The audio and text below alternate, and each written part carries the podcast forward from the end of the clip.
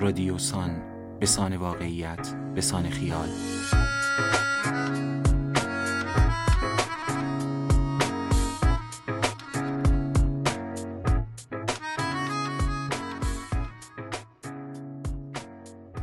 سلام من آرش صادق بگی هستم. اینجا تهران بارانی است و شما به اولین اپیزود از فصل اول پادکست های رادیوسان گوش می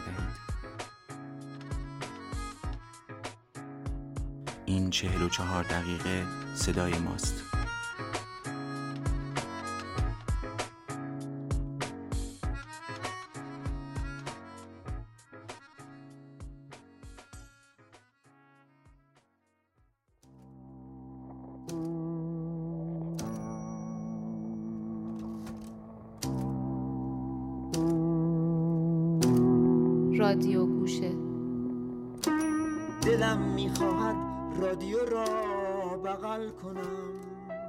شش سال پیش که برای اولین بار دوستان نویسندم را راضی می کردم بیایند داستانها و روایتهایشان را برای سیدی های صوتی مجله همشهری داستان بخوانند. فکر نمی کردم روزی قرعه به نام من از میکروفون فراری بیفتد و چرخ روزگار خودم را پشت میز استودیو بنشاند. اما روزگار همین است مثل یک در گردان ما را تو و بیرون می‌برد. چند ماه پیش داشتیم با دوست قدیمیم پوریا عالمی دابسمش های مثبت 18 رد و بدل می کردیم که یکو وسط آن کرکر خنده ها گفت چرا نمیای متنهای مجلسان رو صوتی کنی؟ پوریا همین است. همیشه وسط همین بازی بازی هاش همه کارهای دنیا را پیش می‌برد. دو سال بود فصلنامه ادبی سان را راه انداخته بودم و از قضا مترصد فرصتی بودم که یک همچین کاری بکنم. دو سال بود داشتم قر می زدم کانال ها و پادکست های مختلف بی اجازه و با اجازه متن های مجله را می خواندند و من فقط هرس می خوردم دیدم بهترین وقت است از هیئت یک روشنفکر قرقرو در بیایم و جای لندیدن های بی حاصل به عمل برسم. به خصوص که تجربه تولید آن ده تا سیدی صوتی مجله داستان نشان داده بود مخاطب از شنیدن متن خوب سر کیف می آید. رادیوسان اینجور شکل گرفت. از یک دابسمش شروع شد و امیدوارم همین حال یک بارگی و اتفاقی و قضا قدری را تا آخر با خود حفظ کند. مثل همان در گردان دور چیزها و موضوعات بگردد و از منظر روایی به هرچه انتخاب کرده نگاه کند. هر بار هم مثل آن زرنگی که دو رکعت نمازش را نخواند تا اسرائیل جانش را نگیرد چند تا چیز را به کاهلی پشت گوش بیندازد تا دو هفته بعد دوباره برگردد. راستش خیال می کنم قصه ها آنقدر پرپیچ و خمند که همیشه می شود بهشان پناه آورد. یلدا شب مهمانداری است شبی که باید مهمان را عزیز کرد تا صبح شود. شب قصه خانی هم هست و شب دراز به درد این می‌خورد بدانیم یک قصه را تا کجا می شود ادامه داد. تقارن انتشار رادیوسان با شب یلدا وقت خوبی است که با خیال ورزی قصه ها مهمان من باشید. نیاکان طبیعتگرای ما با روایت همین افسانه ها به جنگ شب دیرپای زمستان می رفتند. شبهای سردی که نخوابیدن و خواب دیدن و تقافل را با هم دارد. حالا که صحبت به اینجا رسید این را هم بگویم رادیوسان به چیزی جز ادبیات بدهکار نیست و از هر گونه نمایشی شدن متنهایش پرهیز می کند. از هر ترفند و تکنیک و ابزاری که به ذهن شنونده به خیال شنونده از کلمات دستاندازی کند پس چی شیرین تر از شنیدن یک داستان یا روایت با صدای خود نویسنده؟ حداقل سر متنهای ایرانی این رویه را پیش می‌گیرم. رادیوسان مجله صوتی فروتنی است. چون می‌داند کجا ایستاده و چه می‌تواند بکند. می‌داند همه قصه های دنیا علا رقم پرپیچ و خم بودن گفته شده و حالا فقط کیفیت کلمات می‌تواند یک متن را ماندگار کند. فروتن است. چون این روزها کسی که دنبال ادبیات باشد چیزی ندارد جز فروتنی به هستی. رادیوسان خانه امن داستان است و به شما نیاز دارد تا شنیده شود. پس به هر کسی که سودای ادبیات دارد پیشنهادش کنید. از پوریا و بچه های نازنینش در رادیو گوشه متشکرم که این فرصت با شما بودن را برای من و رادیوسان مهیا کردند. The stars have been but tonight I'm as lonesome as can be. Oh, the moon is shining bright, lighting everything in sight. But tonight, no light will shine on me. Oh, it's shameful and it's sad. I lost the only pal I had. I just could not be what she wanted me to be. Will turn my head up high to that dark and rolling sky. For tonight, no light will shine on me. I was so mistaken when I thought that she'd be true. I had no idea what a woman in love would do. One more night, I will wait for the light the wind blows high above the tree. Oh, I miss my darling so, I didn't mean to see her go. But tonight, no light will shine on me.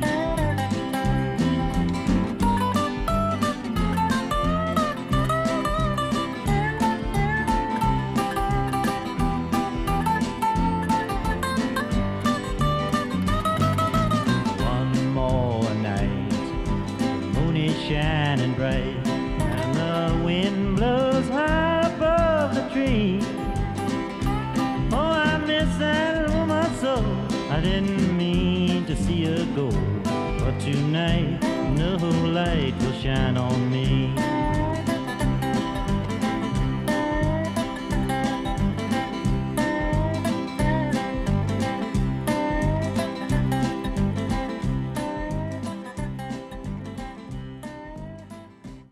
یک شب دیگر نام ترانه است که شنیدید 1969 باب دیلن از شب درازی مثل امشب می‌گوید که معشوقش رفته و هیچ نور محتابی نیست شب یلداست و برای همین سراغ متن دو تن از دوستانی رفتیم که سر و کارشان با موسیقی است. اولین متن از محسن نامجوست. گمانم سال 83 بود که اولین بار محسن نامجو را دیدم. دعوتش کرده بودند تالار فارابی دانشگاه هنر و من و چند تا از بچه ها کلاس بعد از ظهرمان را پیچاندیم رفتیم اجرایش را ببینیم. روی سن یک آقای پالتویی لاغری ستار لاغری دست گرفته بود و می‌زد و ما بینش بلوز می‌خواند. بعضی داشتند حال می‌کردند و بعضی هم از این هنر تلفیقی تطبیقی خونشان به جوش آمده بود. وسط اجرا بود که یک هو صدای زنگ گوشی نوکیا سالن را برداشت. موبایلش بود. ساز زدن را متوقف کرد. دست کرد توی جیب بغل پالتو. تلفنش را درآورد. گفت ببخشید من وسط یک کنسرتی هستم. با شما تماس می‌گیرم. سالن رفت روی هوا. بعد گوشی را دوباره گذاشت توی جیب رو به ما ببخشیدی گفت و ادامه بلوزش را خواند. اجرا که تمام شد آمدیم بیرون. دوباره حرف و حدیث بچه ها بود. بعضی تلفن جواب دادنش را توهین به ساحت موسیقی و ساحت حضار می دانستند و بعضی هم که مثل من برای هیچ چیز هیچ ساحتی قائل نبودند با این حرکت آوانگاردش حال کرده بودند. بعدها که نامجو معروف شد و موسیقیش گرفت و خلخلیهاش بیشتر شد و با قطعه سنما دل دیوانه ها را برد گاهی یاد آن روز کنسرت افتادم. اینکه موسیقی برای نامجو فقط آن موسیقی عرف شنیده شده نیست بخشی از روزمرگی هاست مثل یک اینستالیشن یک هنر مفهومی مثل خود زندگی متنی که میشنوید روایت محسن نامجوست از مادرش وقتی یک سال و نیم پیش وسط کنسرت سان فرانسیسکو خبر درگذشتش را شنید و با دنیا وفا نداره ای نور هر دو دیده اشک به چشمان خودش و همه مادر از دست داده های سالن آورد. جلای خیشتن نوشته محسن نامجو. گفتن از مادرم کمی برایم دشوار است. از آخرین باری که دیدمش حدود ده سال گذشته و بر بسیاری از تصاویر و یادهای آن دیدار قبار سالها نشسته و کم و بیش رنگ باخته. معمولا خاطرات سالهای قبل از جوانی دیرپاترند و ماندگارتر. یکی دو ماهی بعد از تابستان 88 و وقایعش بود که برادرم آوردش دوبی و چند روز قبل قبل از کنسرتی که قرار بود در حاشیه جشنواره فیلم ونیز برگزار شود رفتم دیدنش. آن وقتها هنوز هوش و حواسش سر جا بود و از آن تحکم و سختگیری هایی که در او می شناختم و بخشی از شخصیتش بود کاسته نشده بود. باورهایش چنان محکم بود که مولای درزشان نمی رفت کوچکترین گذشت و تساهلی نداشت و قرائتش از دین به قول روشنفکران دینی قرائتی حد اکثری بود و هر گونه مدارا را کفر ورزی و خارج شدن از دین می‌دانست. هنوز بخشی از حرفهایش درباره ضرورت ایمان به خدا و اجرای فرامین دین بود. راستش را بخواهید با معیارهای او من پسر چندان سربراهی نبودم و خواسته و ناخواسته موجب آزردگیش شده بودم. ترجیح می‌داد در رشته دیگر تحصیل کنم. شغل ثابت و حقوق ثابت داشته باشم و از آن مهمتر به قول خودش با خدا و با ایمان باشم. موسیقی را حرام می‌دانست و برای دل سرد کردن من از موسیقی و آوازی که به آن عشق میورزیدم مدام واژه تحقیرآمیز مطربی را به کار می برد. با وجود این شهریه کلاس موسیقیم را در نوجوانی داد. کوچکتر بودم مرا به کلاس می برد و برایم کتاب و دفتر نوت می خرید و بعدها هم برایم ستار خرید. خودش با اکراه به آن دست می‌زد. داشت این بازی عشق و نفرت این تردد مدام بین کفر و ایمان را ادامه می‌داد. فقط من از جنگ درونش خبر دارم. جنگی که پیروز نداشت و نمی‌توانست داشته باشد. شاید فیلم آرامش با دیاسپام ده کار دوست عزیزم سامان سالو را دیده باشید. زمانی که دوستانم از به قول خودشان کشف پدیده و استعدادی حرف می زدند. مادرم در همان فیلم نارضایتیش را از دنبال کردن موسیقی ابراز کرد و چون دین و داوری دینی بیش از هر چیزی برایش اهمیت داشت با رندی گفت مشتهدان و علمای دین موسیقی را مباه کردهاند. به نوعی خواست بگوید گناه من در موسیقی به گردن علماست نه او. وگرنه او خودش می‌داند موسیقی حرام است. عوضش برادرم تعریف می کند که در سالهای 45 تا 52 که دبستان می‌رفته و من هنوز به دنیا نیامده بودم. مادرم هر شب بچه هایش را جمع می کرده و برایشان به صدای بلند کتاب می خوانده. کتاب هایی که چندان مناسب کودکان نبوده اما عشق به ادبیات و عشق به کتابخانی را برای همیشه در وجود او و سایر خواهر و برادرهایم معکد کرده. آنقدر که هر یک از بچه ها گنجینه کتاب خودش را داشته. مادرم مدرسه نرفته بود و نمی توانست بنویسد اما نصرهای پیچیده و کهن را به آسانی و بدون غلط می‌خواند. کتابهایی چون دارابنامه، اسکندرنامه، بهیننامه باستان، سمک ایار، امیر ارسلان نامدار، تاریخ بیهقی و جوامع الحکایات را که پدرم از کتابخانه اداره با خودش می آورد و گاهی هم کتابهای ملا نصرالدین و عزیز نسین یا رمانهایی مثل موبیدیک و بلندی های بادگیر را که برادر بزرگم از کتابخانه عمومی امانت می گرفت را خوانده بود. می‌گویند خواندن مادرم سلیس و روان و گوشنواز بوده و من این را بارها خود نیز دیده بودم. هرقدر درباره کتاب سهلگیر بود سختگیریش در موسیقی به حد افراد می رسید برای همین رادیو فقط وقت پخش اخبار و قصه شب روشن بوده. خرید تلویزیون مطلقا قدغن بوده. پدرم بدون اطلاع او و به شرطی که بچه ها راز نگهدار باشند گاهی آنها را به سینما می برده اینها خاطرات قبل از به دنیا آمدن من است. من دو سال قبل از انقلاب به دنیا آمدم. آخرین عضو خانواده بودم. پدرم را در دوازده سالگی از دست دادم و باقی اعضای خانواده هر کدام به شکلی مستقل از خانواده زندگی می‌کردم من بودم و مادرم. مادرم تا جایی که در توان داشت سعی می‌کرد خوشحالم کند و به دل من راه رود که اسرت نکشم و حسرت به دل بزرگ نشوم. از زمانی که به یاد میآورم مدام حرف محدودیت ها بود و گرانی و کمبود ارزاق و صف و کپنو که آن سالها خودش را به زندگی طبقه متوسط از جمله ما تحمیل کرده بود. دغدغه عموم مردم تهیه شیر و گوشت و قند و روغن شده بود. تا آن سر شهر رفتن و ایستادن در صفی طولانی که گاهی به موفقیت خرید چند قلم جنس کپنی ختم شد یا اندوه ناکام ماندن و دست خالی بازگشتن. بخشی از وقت هر روز پدرم و دغدغه های مادر هم همین چیزها بود. این وضعیت به خصوص برای مادرم که بیشتر عمرش تا آن زمان در رفاهی نسبی زیسته بود تحمل ناپذیر بود. آن روزها مادرم درگیر جنگی دیگر هم با خودش بود. از یک طرف از قدر و منزلت یافتن علمای دین و حاکمیت فرامین دینی و برچیده شدن بسات مثلا بیهجابی بر اثر وقوع انقلاب تا اندازه راضی می نمود و از طرف دیگر روزهای فراوانی و قدر و منزلت کارمندان دولت و ارزانی بدون جنگ را به یاد می آورد.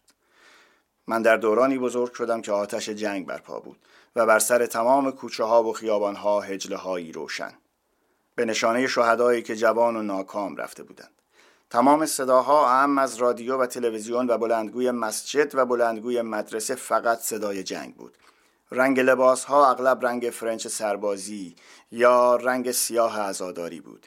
تمام تصاویر تصاویر توپ و تانک و آرپیجی و هدبندهای از جان گذشته هایی بود که یا در جبهه بودند یا راهی جبهه.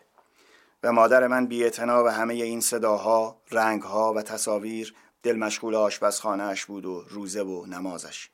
مغرور هم بود و هیچ احسان و ترحمی را از طرف دیگران بر نمیتابید. خیلی کم حتی به ندرت به مهمانی می‌رفت. معمولا دعوت دیگران را رد می کرد حتی دعوت نزدیکترین اقوام را. اما در عوض بسیار مهمان دوست و مهربان بود. اتفاق می افتاد که من و سایر خواهر و برادرهایم یکی دو نفر را بی خبر با خودمان به خانه ببریم و مادرم با جان و دل از ما پذیرایی می کرد متاسفانه در سالهایی که دیگر نتوانستم ببینمش به بیماری آلزایمر دچار شد. این اواخر دیگر هیچ کس را نمی شناخت و به همین دلیل نه تنها آن تحکم و آن غرور یک سر از میان رفت بلکه به مسایب دوران پیری هم دچار شد. مسایبی که امیدوارم خودم هیچگاه دچارش نشوم و یا قبل از آن راهی دیار عدم شوم. شاید این را نوعی بختیاری بتوان نامید که بدترین دوران عمرش را در فراموشی کامل طی کرد وگرنه خیلی زودتر از اینها از قصه دق می کرد فراموشی پدیده غریبی است. گاه مصیبت است و گاه بختیاری. مکانیزمش به درستی مشخص نیست.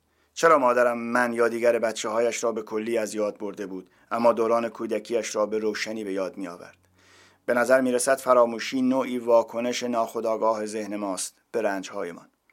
چیزهایی را که برایمان دردآور است زودتر فراموش می کنیم از یاد می‌بریم تا آرامش را به دست آوریم. گرچه در همه سالهای قربت نشینی و بنا به اجبار از دیدارش محروم ماندم اما باید اقرار کنم اغلب روزها به یادش می افتادم و دلم بیش از هر چیز و هر کس برای او تنگ می شد گاهی برای دل خودم و این رابطه زندهی که بین او و خودم حس می کردم چیزکی می ساختم این ندای دین به او یا قدردانی از او نبود چرا که مادرم متاسفانه به کلی فراموشم کرده بود و درکی از کاری که می ساختم هم نداشت. این نوعی ادای دین به آن حسی است که وجود او در من نهادینه کرده بود. انگار به من اثبات کرده که تمام عمر در کنف حمایتش هستم نوعی پاسداشت حضور پشتیبان اوست. باز پرداخت وامی است که هیچ وقت به تمامی پرداخت نخواهد شد. میلی که به تمامی ارضا نخواهد شد. نمی شنید آنچه می خواندم می خواندم و برای او می تا سپاسگزار چیزی باشم که او به من القا کرده. اینکه همواره پشتیبانم است و بعد از این هم خواهم ساخت چرا که این وام و این دین تا پایان عمر برگردن من است. در روزهای اولیه این اتفاق و سیل تسلیت های مهربان دوست و آشنا و غریبه لذت تفقط و رنج مظلومیت را تو امان بود. اولی به تو گوشزد می‌کرد که تنها نیستی و خیلی ها دوستت دارند. از حس دومی میآموختی که بازی را باختی که پلها خراب شد. و فرو ریخت. تو هم جبری آدمکی هستی بی دست و پای مثل همه هم نسلانت مدام بر ما فرو میبارد مدام بر ما فرو میبارید. آه از فرو باریدنت ای رنج. فکر کردم من برای رفتن مادرم غمین نیستم. برای ظلم به خود در عذابم. شاید فراموشی نتیجه مصیبت دور کردن من از او بود. یکی از چیزهایی که در این سالها عذابم می‌داد وابستگی بیش از اندازه مادرم به من. به دردانش به تحت و بود. در واقع وقتی این هجران ابدی را باور کرد به ورطه فراموشی غلطید. اما نکند خود مظلوم پنداری من همان مکانیزم دفاعی فرهنگ و تاریخم باشد. چرا گمان می‌کنم به من ظلم شده؟ مگر نه این است که من چیزهایی را باختم تا چیزهای دیگری به دست آورم؟ تناظر یک به یک است. این وسط حسرت چه چیزی هیچ وقت زدودنی نیست. در جمع خصوصی گفتم حاجی خانم یک عمر شغل و کار و تلاش مرا باور نداشت. سالها گذشت و حالا که عدهای باور کردند و آن قدری به ما گوش می‌دهند که اجاره خانمان را بدهیم حاجی خانم فراموشی گرفته نمی‌تواند در کنسرت من باشد. اگر باشد هم نمی‌داند کجاست. نمی‌تواند باور کند. و امان از این حسرت مدام. اما این بزرگترین حسرت نبود و نیست. آرزوی تصور مادری که انکارت کرده آن هم در یکی از اجراهایت. در واقع حسرتت نیست. شهوت توست. خود بزرگ بینی توست. آرزوی اثبات و استیلا بر پیرزنی که همزمان زرافت محبتهایش و قدرت زخم زبانهایش جانت را به آتش می‌کشد. می‌دانستی خوب میشناسدت. بر تو مسلط است و تو هیچ نیستی. پس از این تأثیر هم گذشتم در اجراهایم نبوده که نبوده. تازه اگر هم بود که تشویقی در کار نبود احتمالا. پس علت اصلی این گریستن ها در آن شبها چه بود؟ علت العلل حسرت منتهای رنج مدام رنج همراهی کننده تا گور. تنها یک چیز بود بوی تنش. بوی تنش. بوی تنش. یدالله رویایی بزرگ سرود مادر که میمیرد هرگز نمیمیرد. با تکنولوژی امروز می شود همه چیز مادران را نگه داشت. یادشان را هم می شود در دل نگه داشت. فقط هنوز یک چیز را هیچ فناوری نمی تواند ثبت کند بوی بدن مادر را. حسرت بوی بدنش برای من یازده ساله شد و بالاخره ابدی خواهد شد. بو کنمی بو کنمت بو کنکم. روح چه مستحلککم. روح چه مستحلککم. یادش گرامی. آلزایمر من چه ککم خود بگزد؟ نی نککم مادرکم از چه فراموش و نکم؟ از چه فراموش کنم؟ زجر تو خاموش کنم. مفتخرانی به من و من که همان تک به تکم.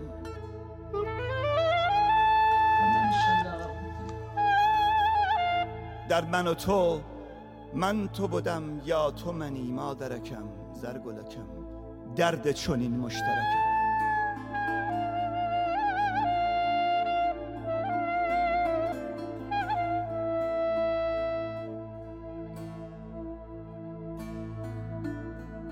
خدا که چه چیزایی بلده از دروغی دروغی دروغی سرم.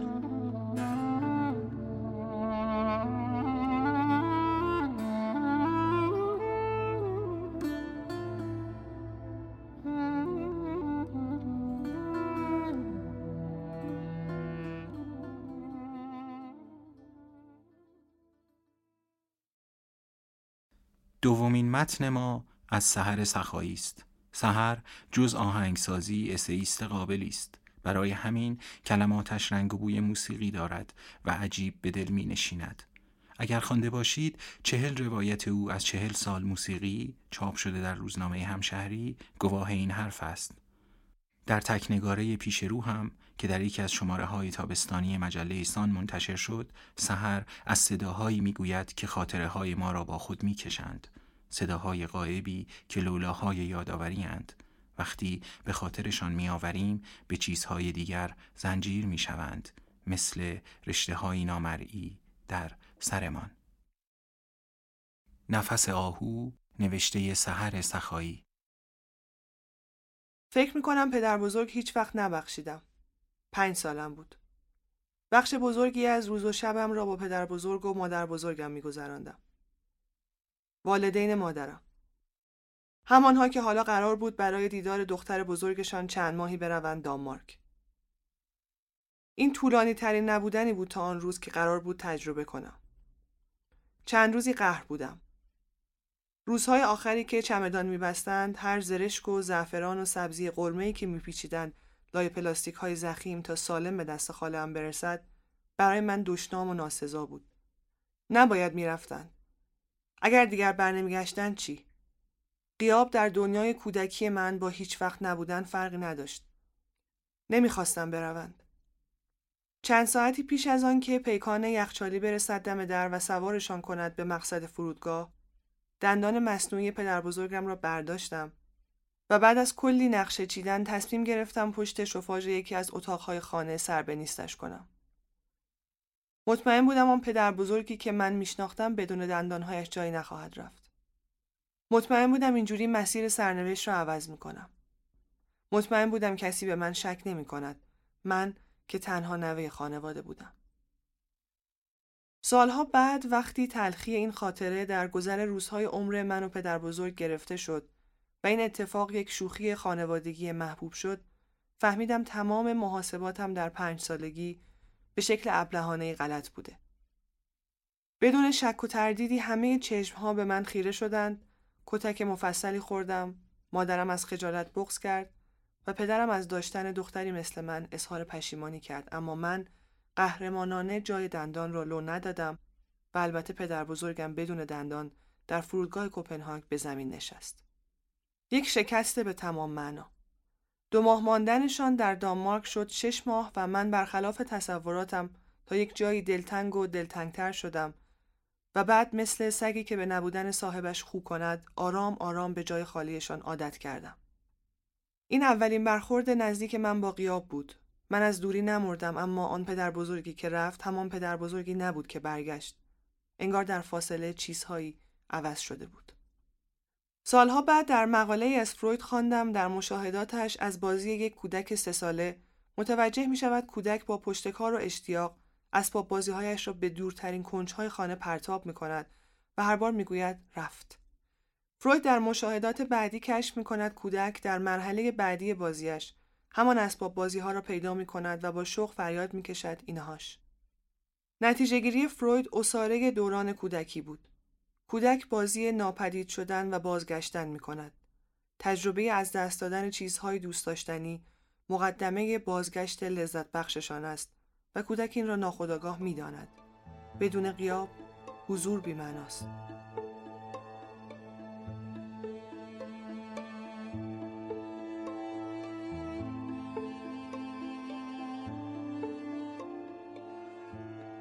قدم بلند بود و انگار روی پیشانی هم نوشته بودند بسکتبال. با بازی های دخترانه و البته بازی با دخترهای محل هم تا حافظم یاری می کند میانه ای نداشتم. ته یک بنبست جمع می شدیم با بچه ها و بازی می کردیم.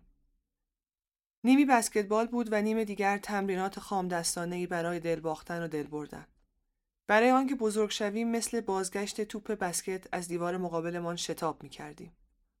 صبحهایمان به مدرسه میگذشت ظهرها به بتالت بازیهای بینتیجه و غروبها و شبها به مرور جزئیات اولین تجربیات زندگیمان هر چه که بود روزگار اولین ها بود نوجوانی هر هفته یک خانم خیلی زیبا و ریزنقش از خانه‌ای در حاشیه زمین بازیمان میآمد بیرون و با احتیاط و یک جور ترس از دیده شدن سوار ماشین می‌شد و می‌رفت. همیشه خدا هم لباسهای تیره می پوشید. برخلاف بیشتر بزرگترها این زن حتی به ما نگاه هم نمی کرد. لبخند یا تکان دادن سر پیشکشش. یک روز پدرم آمده بود دنبالم ایستاده بود تا آن دست بازی تمام شود. وقتی زن از در خانه بیرون آمد و لحظاتی در کوچه ایستاد تا آژانسش برسد پدرم متحیر از ماشین پیاده شد و رفت سمت آن زن. بچه ها دست گرفتند. من خوشم نیامد. کمی بعد زن رفت و من سوار ماشین شدم. این یکی از آن دست تصاویر ثابت حافظه هم است. از آن دست تصاویر حک شده خلل ناپذیر. وقتی داشتم از سالهای سکوت شاهماهی می نوشتم، وقتی از رفتنش و اولین تور کنسرتش در 2000 میلادی می نوشتم، وقتی داشتم شعر درخشان شهیار قنبری را می نوشتم که اولین بار با صدای او شنیدم، آن روز و آن رفتار کودکانه و سرشار از احترام پدرم پیش چشمم بود. وقتی نشستم توی ماشین بابام گفت می‌دونی این خانم کی بود؟ و وقتی گفتم نه دست کرد از توی داشبورد نواری درآورد و گذاشت. کل راه پدرم را می‌دیدم که با صدای نازکی زمزمه می‌کرد اگه سبزم، اگه جنگل، اگه ماهی، اگه دریا. صدای پدرم خوب نبود و نمیگذاشت صدای اصلی را هم بشنوم. همین شد که بعد از آن روز یک صدای تازه کشف کردم. صدایی که بعدها بارها توی خلوتم همراه هم شد. ظهرهای خلوت جمعه یا شبهای امتحانم وقتی کلی صفحات نخوانده داشتم ولی دلم برای کسی تنگ شده بود. صدایی که بیش از 20 سال در چمدان سفر پدر بزرگم گم شد. صدایی که بیش از 20 سال نخواند. پدرم بعد از آن روز احساس خطر کرد. نوجوان یازده دوازده ساله ای را می‌دید که از صداهای قایب نسل پیش هیچ چیز نمی‌دانست و همین شد که جلسه های دو نفره ما کلید خورد. می نشستم و پدرم هم می نشست. روبروی هم با شعار قوز نکن روی زمین می نشستیم. یک گراموفون مارک تکنیک داشت و صدها صفحه و نوار قدیمی. درسمان از کوروس سرهنگزاده شروع شد. درسمان حد و مرزی نداشت. منحصر به گونه موسیقایی خاصی نمی‌شد. درسمان درباره تمام قایبان جهان بود انگار. تمام آنهایی که روزی بودند و حالا در نوجوانی من نمی توانستند باشند. پدرم هم انگار می‌خواست با دستهای خودش سرنوشت را عوض کند. همان کاری که من در پنج سالگی می‌خواستم بکنم. من شکست خوردم اما پدرم نه.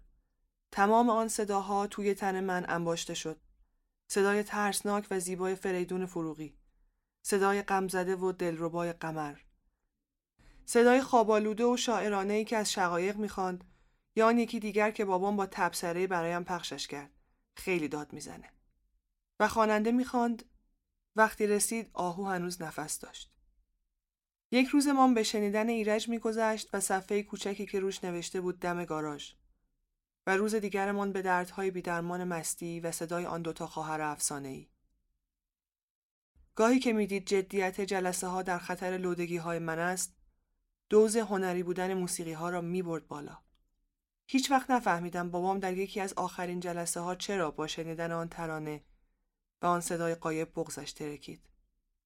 تا آن روز گریه پدرم را ندیده بودم و شاید برای همین است که هنوز وقتی میشنوم یه دیواره که پشتش هیچی نداره احساس می‌کنم یک مرد شده ام که نباید گریه کند و مقاومت می‌کنم و مقاومتم را اشکا میشکنند و می‌زنم زیر گریه.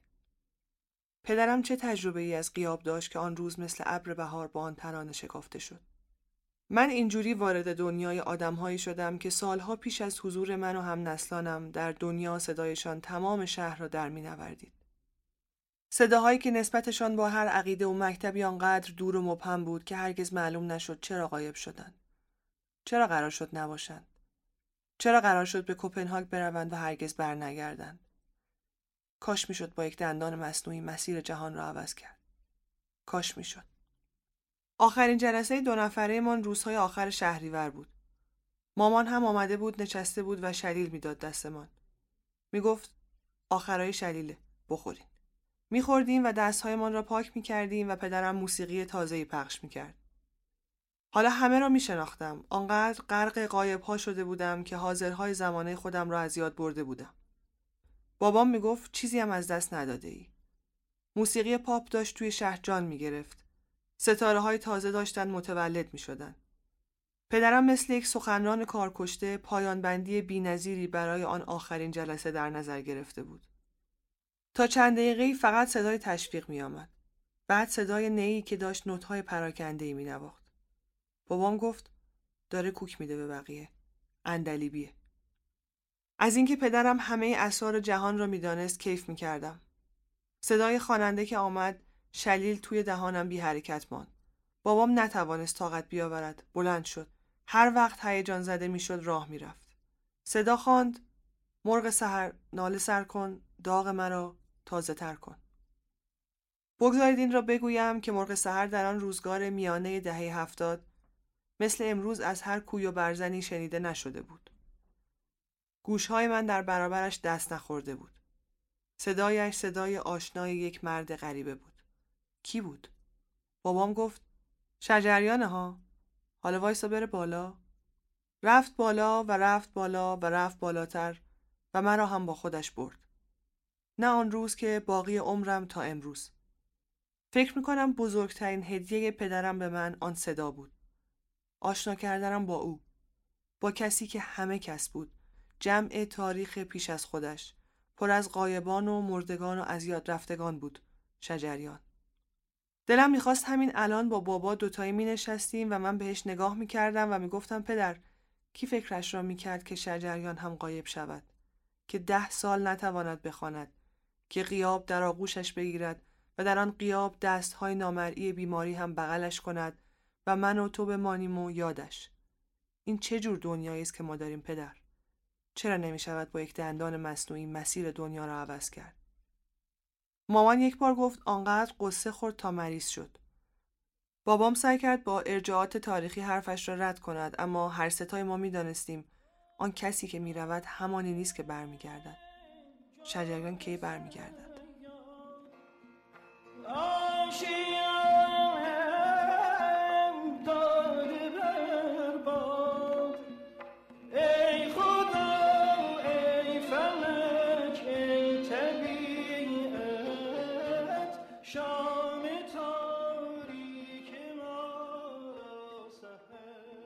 دوست نزدیکی دارم که صدای زیبایی دارد. یکی از تفریحات ما این بود که در مسیر و موقع رانندگی توی ماشین سپیده می‌خواند و من هم گاهی همراهیش می‌کردم. چند ماهی وقتی هر دو بیست و چند ساله بودیم در یک ساختمان قدیمی حوالی میرداماد تمرین می‌کردیم. او می‌خواند و من تار می‌زدم. شاید یکی از خوشترین دوران زندگیم بود. من می‌رفتم توی بالکن آن خانه قدیمی و تار را با تمام قدرتی که داشتم مینواختم و سپیده می نشست توی اتاق و اصرار داشت در پنجره ها بسته باشد.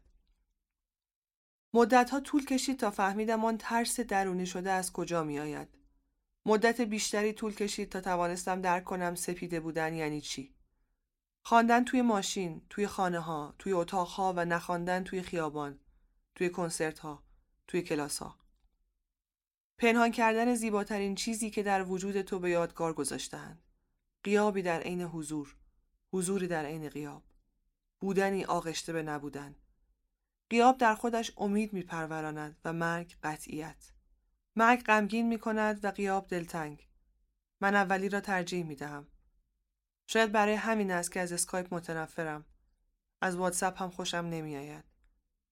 وقتی بازوهایی نباشند که احاطت کنند وقتی موقع درد دل نتوانی جزئیات صورت کسی را ثبت کنی بودن چه فایده ای دارد؟ سپیده از ایران رفت و من ماندم و آن خانه قدیمی در حوالی میرداماد خراب شد.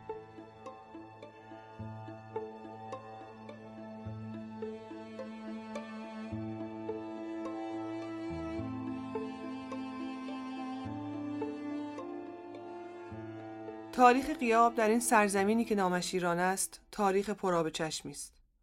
هر روز و هر شب کسانی رفتند قایب شده اند حذف شده اند کمرنگ شده اند و بقیه کوشیدند مثل لشکر مورچگان به یاری همدیگر بیایند. قیاب چهره ندارد قیاب جنسیت هم ندارد. همانقدر قمر است که شجریان همانقدر دیروز است که امروز همانقدر کوتاه است که همیشگی همانقدر تابستان است که زمستان. پاییز است که بهار. حالا وقتی موسیقی این سالهای ایران را مرور می کنم یکی از اولین سوالاتم این است چطور باید از تاریخی بنویسم که بیش از نیمیش را نمی‌شد نوشت؟ انگار هنجره بدهند دست آدم و بگویند از تارهای سمت راستش بنویس ولی از تارهای سمت چپش ننویس. از تمام تارهای سمت راستش هم تازه نباید بنویسی. تکلیف چیست؟ آیا تاریخ به شکل احمقانه ای تکرار می شود و من باز قرار است در مواجهه با یک قیاب بزرگ شکست بخورم و پدرم از داشتن دختری مثل من اظهار شرمندگی کند؟ پدری که حالا یک دیگری بزرگ است. پدری که دارد نظارت می کند و هشدار می دهد و توقع دارد. جلوی این پدر من چطور می توانم با قیاب سیما بینا، پریسا، هنگامه اخوان، ایرج، ابراهیم حامدی، داجوش اقبالی، محمد رضا شجریان و صدها صورتک دیگر بر دیوار کنار بیایم. پاسخ در ذات قیاب است انگار. تمام آنهایی که جای خالیشان در مرور موسیقای این سالها آشکار بوده، آنهایی بودند که یک روزی روزگاری درخشیده بودند. درخشیده بودند که حالا آسمان بدون نورشان تاریک است. پس قیاب فاصله بودن و نبودن است. فاصله رفتن پدر بزرگم به آن کشور سرد و بیخاصیت و برگشتنش به تهران در 1370. اما تمام آدم های قایب مثل پدر بزرگم بخت بازگشتن نیافتند. بسیاری از آدم ها در انتظار دیر نپاییدند. پیر شدند، بیمار شدند و مهلتشان به سر رسید.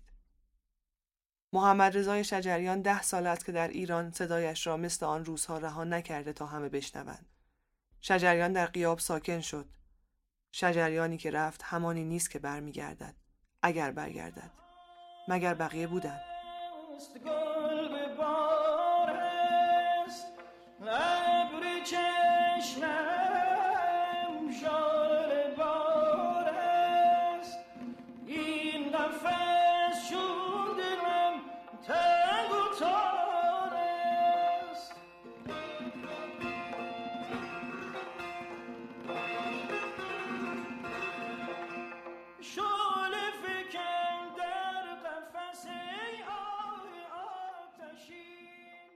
شاید یک جور اعتراف باشد اما همچنان در من یک آدم پنج ساله هست که ترجیح می دهد آدمهایی را که می روند از یاد ببرد. آنهایی که مهاجرت می کنند، آنهایی که ترکش می کنند، آنهایی که می روند که برگردند. برایم همچنان قیاب دردناکتر از مرگ است. آدمها نباید بروند.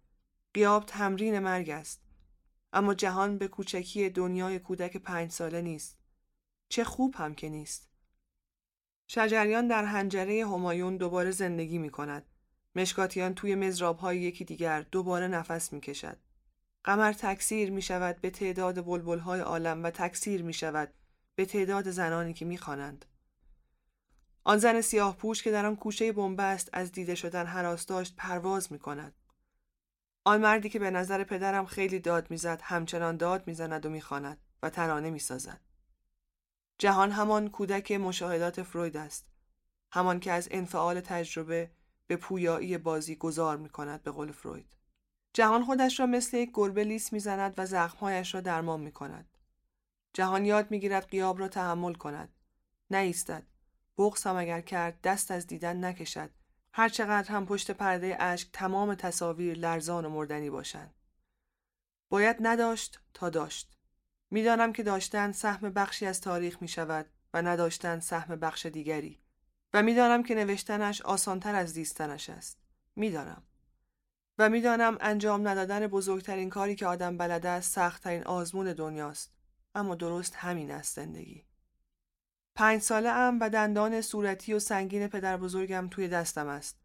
گوشه یکی از دندانهای عقبی یک تکه سبزی کوچک مانده و یکی از دندانهای جلویی هم کدرتر از بقیه است. وقتی دو سوی دندانها را به هم میکوبانی صدای شبیه قاشقک های اسپانیایی می‌دهد که زنهای سرخپوش موقع رقصیدن مینوازند. مادر بزرگم حاضر و آماده نشسته توی سالن و مادرم دارد آخرین توصیه ها را می کند. پدر بزرگ و پدرم گرم گفتگو هستند. چمدانهای بزرگ و کوچکشان مثل دسته کودکان یتیم پشت در آماده رفتنند. به در دیوار خانه نگاه می کنم و دلم تنگ می شود. به دنباله پیرهن بنفش مادر بزرگم نگاه می کنم و دلم تنگ می شود. برای بوی زیره و دارچین و آبلیموی خانهشان دلم تنگ می شود. برای کباب های پدر بزرگم دل تنگ می شوم. برای خندیدنش که با دندان مقتدر است و بدون دندان ترحم برانگیز دلم تنگ می شود. دندان را پرت می کنم پشت شفاژ و برمیگردم می نشینم کنار مامان. قلبم می زند. احساس می کنم درست روی نقطه ایستادم که سوزنبان در آن می ایستد و مسیر حرکت قطار را عوض می کند. چرا آدم ها از هم دور می شوند وقتی می دانند زندگی خیلی کوتاه است؟ چرا آدم های آدم های دیگر را به قیاب تبعید می کنند وقتی می دانند هیچ زیبایی تا ابد پنهان نمی ماند؟ پس ما کی می خواهیم بزرگ شویم؟ چرا نمی شود با یک دندان مصنوعی مسیر دنیا را عوض کرد؟